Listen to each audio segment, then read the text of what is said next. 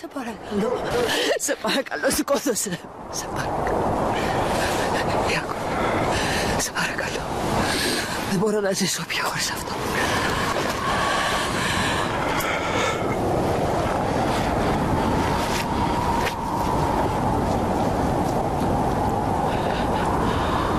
Σκότωσα με. Σκότωσε με! Τα ακούς! Σκότωσέ με!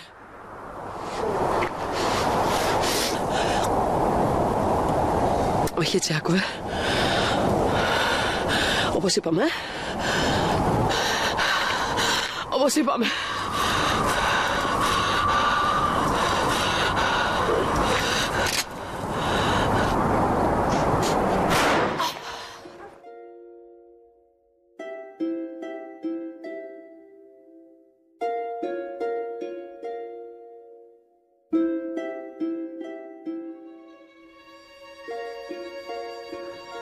Απόσπασμα που ακούσαμε αποτελεί τη μεταφορά του εγκλήματος που θα πραγματευτούμε σήμερα στην τηλεόραση.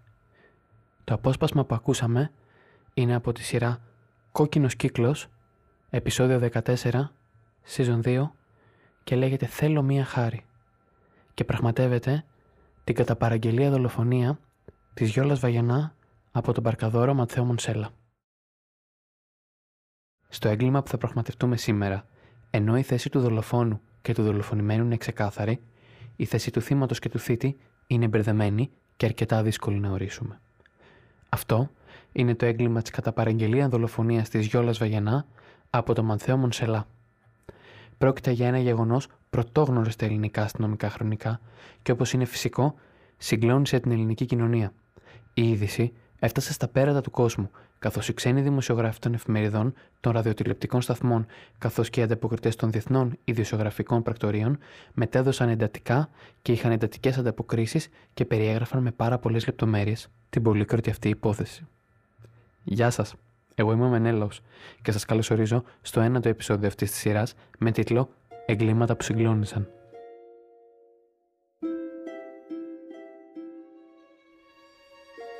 Ποιοι ήταν οι δύο πρωταγωνιστές αυτής της πολύκροτης υπόθεσης; Δολοφόνος, όπως ο ίδιος ομολόγησε, ήταν ο Ματθαίος Μονσελάς, παρκαδόρος που γεννήθηκε το 1955 στην Αθήνα. Ήταν 39 ετών όταν διέπραξε το κατά παραγγελία έγκλημα. Δολοφονημένη ήταν η οδοντίατρος Γεωργία, Γιόλα τη φώναζαν, Βαγενά Σπυρουλιά, που είχε γεννηθεί το 1953 στην Πάτρα και έμενε στην Αθήνα. Ήταν 40 ετών όταν τερματίστηκε η ζωή της. Η εκτέλεση έγινε γύρω στις 10 το βράδυ της 11ης Ιανουαρίου 1994 στο τρίτο χιλιόμετρο της επαρχιακής οδού Μαρκοπούλου Βαυρώνας, στην Αττική. Η Γιόλα ήταν μια επιτυχημένη οδοντίατρος, δυναμική, όμορφη, με άριστη οικονομική κατάσταση και ήταν παντρεμένη με τον γιατρό Πικάπα. Όλα άλλαξαν όταν ανακάλυψε πως ο σύζυγός της διατηρούσε εξωσυζυγική σχέση με μια νεαρή νοσοκόμα. Στη συνέχεια, η Γιόλα κατέρευσε και έχασε τον έλεγχο κυριολεκτικά. Ο γάμος της διαλύεται και η ίδια θα ζητήσει βοήθεια από ψυχίατρο, ενώ ταυτοχρόνως στηρίζεται και από την οικογένειά της. Αν και υπήρχαν σημάδια βελτίωσης, δεν καταφέρνει τελικά να επανέλθει. Έχει πεθάνει ψυχικά και έχει αποφασίσει να δώσει τέλος στη ζωή της. Διαβάζουμε επίσης πως ζητούσε επισταμένα και πιστικά, ακόμα και από την ίδια της την αδερφή, να τη βοηθήσει να δώσει τέλος στη ζωή της, καθώς δεν ήθελε άλλο να ζει. Και έτσι πήρε απόφαση να δώσει τέλος στη ζωή της. Στο δικαστήριο ακούστηκε πως μια μέρα είχε έρθει ένας ηλεκτρολόγος στο σπίτι να της φτιάξει κάτι στην κουζίνα και εκείνη του ζήτησε να τη βοηθήσει να δώσει τέλος στη ζωή της με βραχικύκλωμα στο μπάνιο. Εκείνος φυσικά αρνήθηκε προσπαθώντας να τη συνετίσει, με μηδενικό αποτέλεσμα βέβαια. Τη συγκεκριμένη χρονική περίοδο μπαίνει στη ζωή της ο Ματθαίο Μονσελάς, ο κατά παραγγελία φωνιάς της, όπως χαρακτηρίζεται αργότερα στα μέσα μαζικής ενημέρωσης. Η Γιόλα είχε γιατρείο στην Αθήνα και άφηνε καθημερινά το αυτοκίνητό της σε ένα συγκεκριμένο πάρκινγκ. Εκεί δούλευε ως φύλακας και παρκαδόρο ο Ματθαίο. Συνομήλικος και μοναχικός, αμέσως βρίσκουν κοινά σημεία. Η Γιόλα προσφέρεται να του φτιάξει την οδοντοστοιχεία και εκεί του εξομολογείται την πρόθεσή της να αυτοκτονήσει. Ξεκίνησαν μια ιδιαίτερη σχέση, κάνοντας βόλτες αμέτρητες ώρες, μιλώντας για τις προσωπικές του ζωές. Κάποια στιγμή του ζητάει να τη σκοτώσει για να λυτρωθεί. Έχει αγοράσει ήδη όπλο και αρχίζουν να κάνουν πρόβες τη σκηνή του φόνου. Κάπως έτσι φτάσαμε στο έγκλημα, σε μία από τις πιο συνηθισμένες τους βόλτες, σε μια εραμική τοποθεσία, μέσα από μια φορτισμένη στιγμή όλα τελειώνουν, όπως διαβάζουμε στο ενημερωτικό.gr σε άρθρο του Δημήτρη Λαγιού. Το χρονικό της υπόθεσης και η παρέα των δύο ανθρώπων. Όταν η Βαγενά ανακάλυψε την εξωσυζυγική σχέση του άντρα της, ο ψυχισμός της διαλύθηκε. Οριακά έχασε το λόγο ύπαρξής της και αναζήτησε ψυχιατρική βοήθεια για να μπορέσει να ανταπεξέλθει ψυχολογικά στις απαιτήσεις της καθημερινότητάς της. Δυστυχώς όμως, όσο εντατικά και αν έκανε συνεδρίες και παρά τη βοήθεια των οικείων της, δεν μπόρεσε να ξεπεράσει τις σκοτεινές σχέσεις, να δώσει τέλος στη ζωή της. Η Βαγενά όμως δεν είχε τη δυνατότητα να δώσει τέλος στη ζωή της παρά το γεγονός ότι το είχε πάρει απόφαση. Τουλάχιστον όχι μόνη της. Ο Ματθαίος ήταν ένας μοναχικός τύπος χωρίς πολλούς φίλους και χωρίς σύντροφο. Εργαζόταν στο πάρκινγκ όπως είπαμε παραπάνω, το οποίο βρισκόταν στην οδό Χαριλάου Τρικούπη. Εκείνη άφηνε το αμάξι της καθημερινά και έτσι έγινε η παρέα των δύο. Η ίδια θα αρχίσει να τον προσεγγίζει πιο εντατικά και να επιδιώκει μια πιο στενή επαφή. Θα του μιλάει περισσότερο, θα δείξει ενδιαφέρον και ο Μαθαίος, όπως είναι φυσικό, θα κολακευτεί. Κάποια στιγμή θα του ζητήσει να έρθει στο ιατρείο της, όπως είπαμε και παραπάνω, για να του φτιάξει τα δόντια. Θα μείνουν όμως μόνο στα λόγια, γιατί ο Ματθαίο φοβόταν τους οδοντίατρους. Αυτό όμως δεν τον εμπόδισε από το να κάνει καθημερινή παρέα με την οδοντίατρο.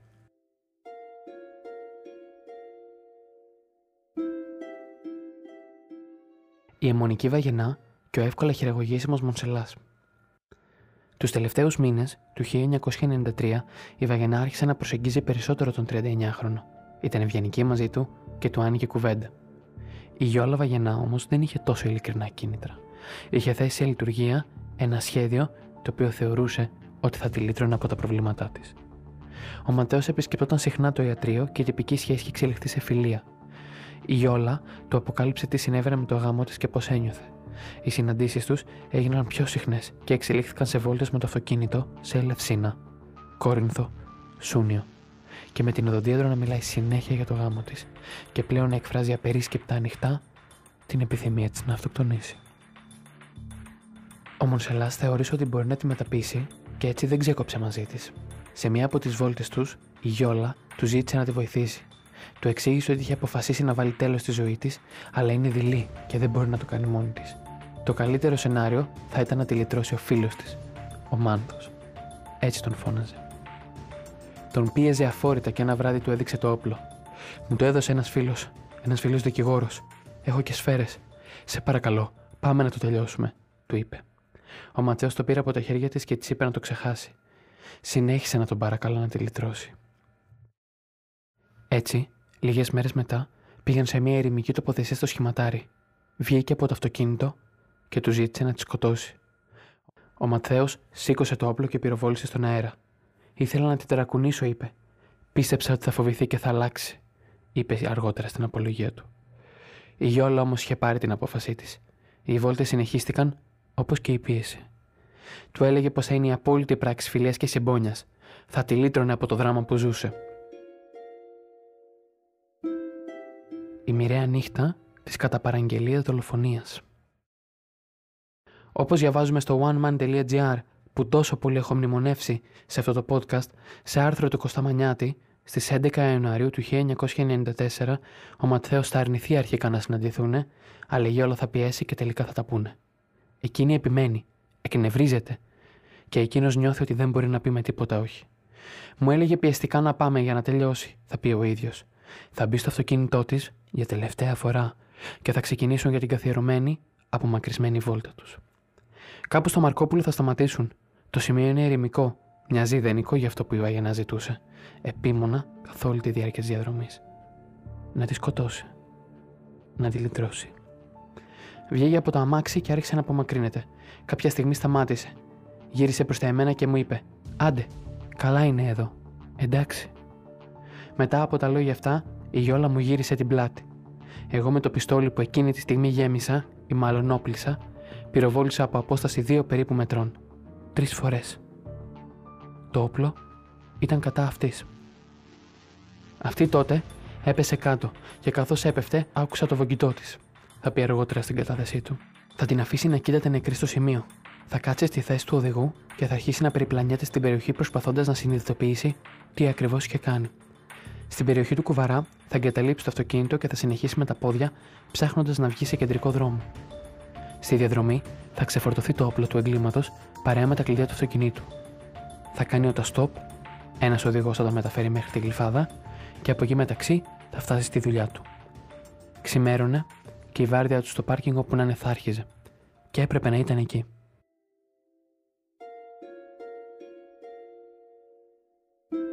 Η σύλληψη του Μονσελά. Το απτώμα της Βαγενά δεν άργησε να βρέθει.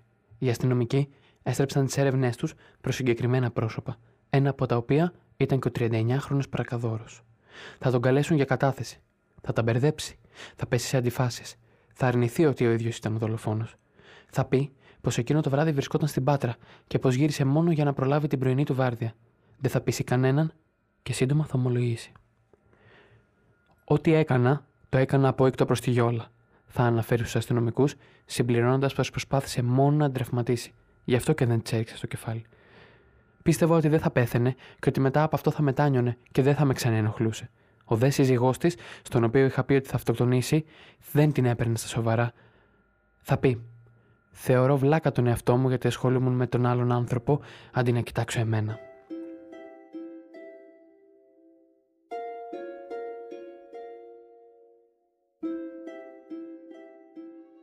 Οικογενειακά προβλήματα. Στο σημείο αυτό θα σας παραθέσω ένα κομμάτι από το αγαπημένο μου βιβλίο «Τα εγκλήματα που συγκλώνουσαν την Ελλάδα» του δημοσιογράφου Πάνου Σόμπολου από τις εκδόσεις Πατάκη. Από την πρώτη στιγμή που ήλθε στο φως αυτή η περίεργη υπόθεση, το ερώτημα που μας βασάνιζε ήταν τι είχε οθήσει τη Γιόλα Βαγενά σε αυτό το σημείο. Από τα πρώτα ρεπορτάζ, φάνηκε ότι υπήρχαν οικογενειακά προβλήματα, κάτι που αποδείχτηκε και στην αστυνομική και δικαστική έρευνα. Η οδοντίατρο ήταν παντρεμένη από 20 ετία με ένα γιατρό. Δεν είχαν παιδιά. Η εισαγγελέα της έδρας του Μικτούρκου του Δικαστηρίου Ευσταθίας Πυροπούλου ήταν καταπέλτης κατά του συζύγου της Γιόλα και μάλιστα αφιέρωσε ένα μεγάλο τμήμα της πρότασής της σε αυτόν. Είπε μεταξύ άλλων ότι ο άντρας της Γιόλα δεν την αγαπούσε και μάλιστα διατηρούσε από καιρό δεσμό με μια νοσηλεύτρια. Αυτό είχε ω αποτέλεσμα να δημιουργηθούν ψυχολογικά προβλήματα στη Γιόλα. Συνέχισε τις προσπάθειες να τον πείσει να διακόψει, αλλά τελικά δεν τα κατάφερε. Εκείνος την αγνοούσε, πράγμα που την κατέστησε ψυχικό ράκος. Η εισαγγελέας είπε επίσης στην πρότασή της ότι ο σύζυγος της Βαγενά, παρά το γεγονός ότι ήταν γιατρός, δεν είχε καταλάβει την ψυχική της κατάσταση. Ανέφερε μάλιστα και ένα περιστατικό που είχε λάβει η χώρα τα Χριστούγεννα, κατά το οποίο, ενώ εκείνη την ημέρα οικογενειακής γιορτής, την πέταξε από το σπίτι. Το σημαντικότερο ήταν ότι όταν εκείνη του είπε ότι θα αυτοκτονούσε, ο σύζυγός της αντί να προβληματιστεί και να τη βοηθήσει, την απέπεμψε λέγοντάς της ότι αυτό θα ήταν δική της επιλογή. Αδιανόητο. Η πολύκροτη δίκη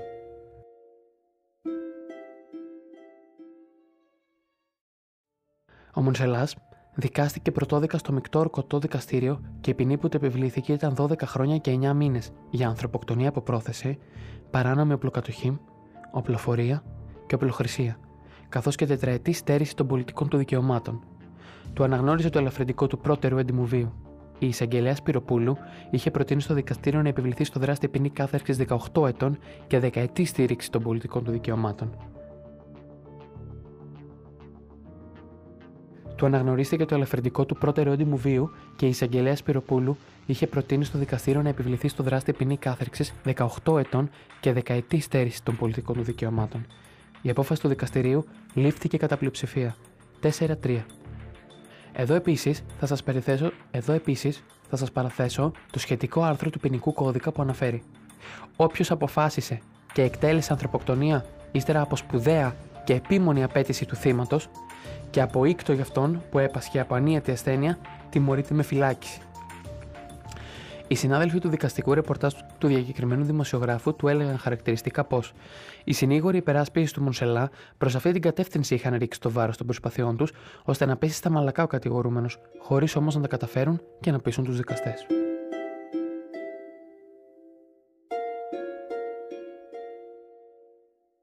Μετά την απόφαση του δικαστηρίου, ο Ματθαίος δήλωσε: Πιστεύω ότι ο Θεός και η Γιόλα με έχουν δικαιώσει. Ευχαριστώ όλους τους ανθρώπους που με πίστεψαν και με στήριξαν. Αργότερα έλεγε ότι ήταν πολύ σωστή η ποινή που του επιβλήθηκε. Τόνισε ότι έπρεπε να πληρώσει για αυτό που είχε κάνει και δεν έκρυψε ότι περίμενε μεγαλύτερη ποινή. Ωστόσο, πολλοί κόσμοι είχε χαρακτηρίσει την ποινή ιδιαίτερα χαμηλή και ορισμένοι έλεγαν ότι η απόφαση υπήρξε αρκετά απειική. Ο Μονσελάς άσκησε έφεση κατά της απόφασης. Η δίκη επαναλήφθηκε στο μεικτό ορκωτό εφετείο, αλλά ως προς την ποινή δεν άλλαξε τίποτα. Του επιβλήθηκε ποινή κάθερξης 12 ετών και 6 μηνών. Μειώθηκε δηλαδή μόνο κατά τρει μήνες σε σχέση με την πρωτοδική απόφαση. Ο Μονσελά εκκλείστηκε στις φυλακές Κορυδαλού. Εκεί έγραφε συνέχεια κείμενα γύρω από το έγκλημα που είχε διαπράξει. Στο σημείο αυτό ήθελα να σας πω ότι ενώ έψαξα εκτεταμένα να μπορέσω να βρω κάποια από αυτά τα κείμενα, δυστυχώς έχουν καταστραφεί όλα. Μόλις συμπληρώθηκαν τα τρία πέμπτα της ποινής του και σύμφωνα με τον νόμο ζήτησε την υφόρο απόλυσή του. Έτσι, με βούλευμα του Συμβουλίου Πλημελιωδικών Πειραιά, αφέθηκε ελεύθερος στις 30 Δεκεμβρίου του 1998.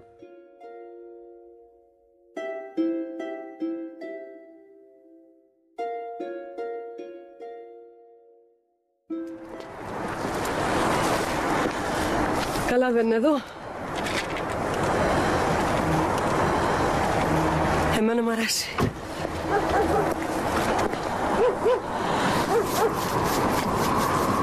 Μη στεναχωριέσαι. ε. Ακούς. Μη στεναχωριέσαι.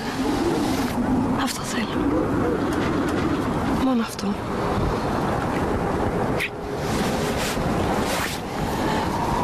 Έχεις το όπλο.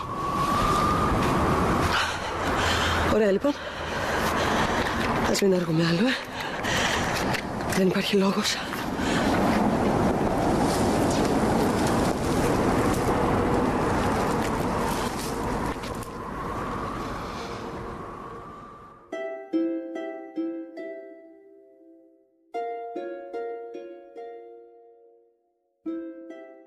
Το παράλογο της υπόθεσης.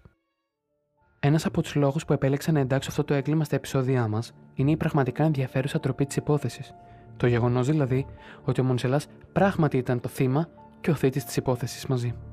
Με θλίβει το γεγονός ότι η Γιόλα θα πραγμάτωνε το σχέδιό της ούτως ή άλλως, είτε αυτός που πάταγε τη σκανδάλη ήταν ο Μονσελάς, είτε οποιοδήποτε άλλος. Είναι σοκαριστικό ότι για πρώτη φορά στα χρονικά δεν ήταν η δολοφονημένη στο λάθος μέρος και τη λάθος στιγμή, αλλά ο ίδιος ο δολοφόνος.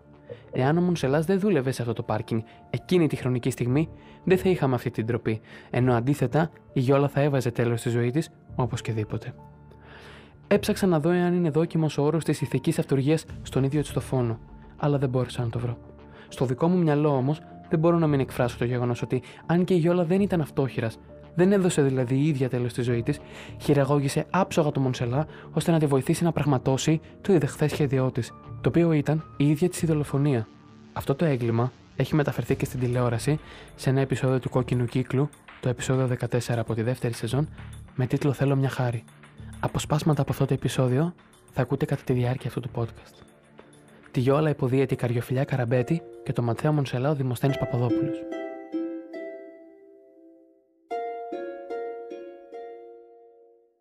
Η αυτοκτονία. Στο σημερινό επεισόδιο ακούστηκε αρκετά η λέξη αυτοκτονία, και αν και απέφχομαι από καρδιάς να μην έχει πέρασει ποτέ από το μυαλό κανενός από εσάς που με ακούτε αυτή η απονενοημένη πράξη, θέλω, εάν κάποιος ή κάποια από εδώ έχει σκεφτεί κάτι τέτοιο, να καλέσει την 24ωρη γραμμή αυτοκτονίας 1014 με αστική χρέωση. Να αναζητήσει βοήθεια. Να μην μείνει ποτέ μόνος του. Ποτέ και για κανένα λόγο. Είμαστε όλοι μαζί και κανείς ποτέ δεν πρέπει να πράττει έτσι. Μακάρι να μπορούσα να σας μιλήσω περισσότερο γι' αυτό, αλλά δεν είμαι ειδικός και θα ήταν λάθος να πω το οτιδήποτε περισσότερο. Σας παρακαλώ, καλέστε το 1014 και μην μείνετε ποτέ μόνοι. Μιλήστε και ζητήστε βοήθεια.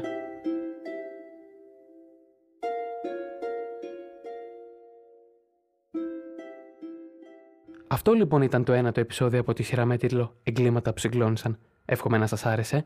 Εύχομαι όσοι μας ακούτε για πρώτη φορά να μείνετε στην παρέα μας, να μας ακολουθήσετε στο Spotify, Apple και Google Podcast, να μας κάνετε follow στο Instagram, παπάκια εγκλήματα που συγκλώνησαν, και αν έχετε οποιαδήποτε απορία ή θέλετε να ακούσετε για κάποια υπόθεση συγκεκριμένα, να μας στείλετε μήνυμα στο info παπάκια εγκλήματα που συγκλώνησαν.gr και requests παπάκια εγκλήματα που συγκλώνησαν.gr. Μέχρι την επόμενη φορά, Να είστε ασφαλείς.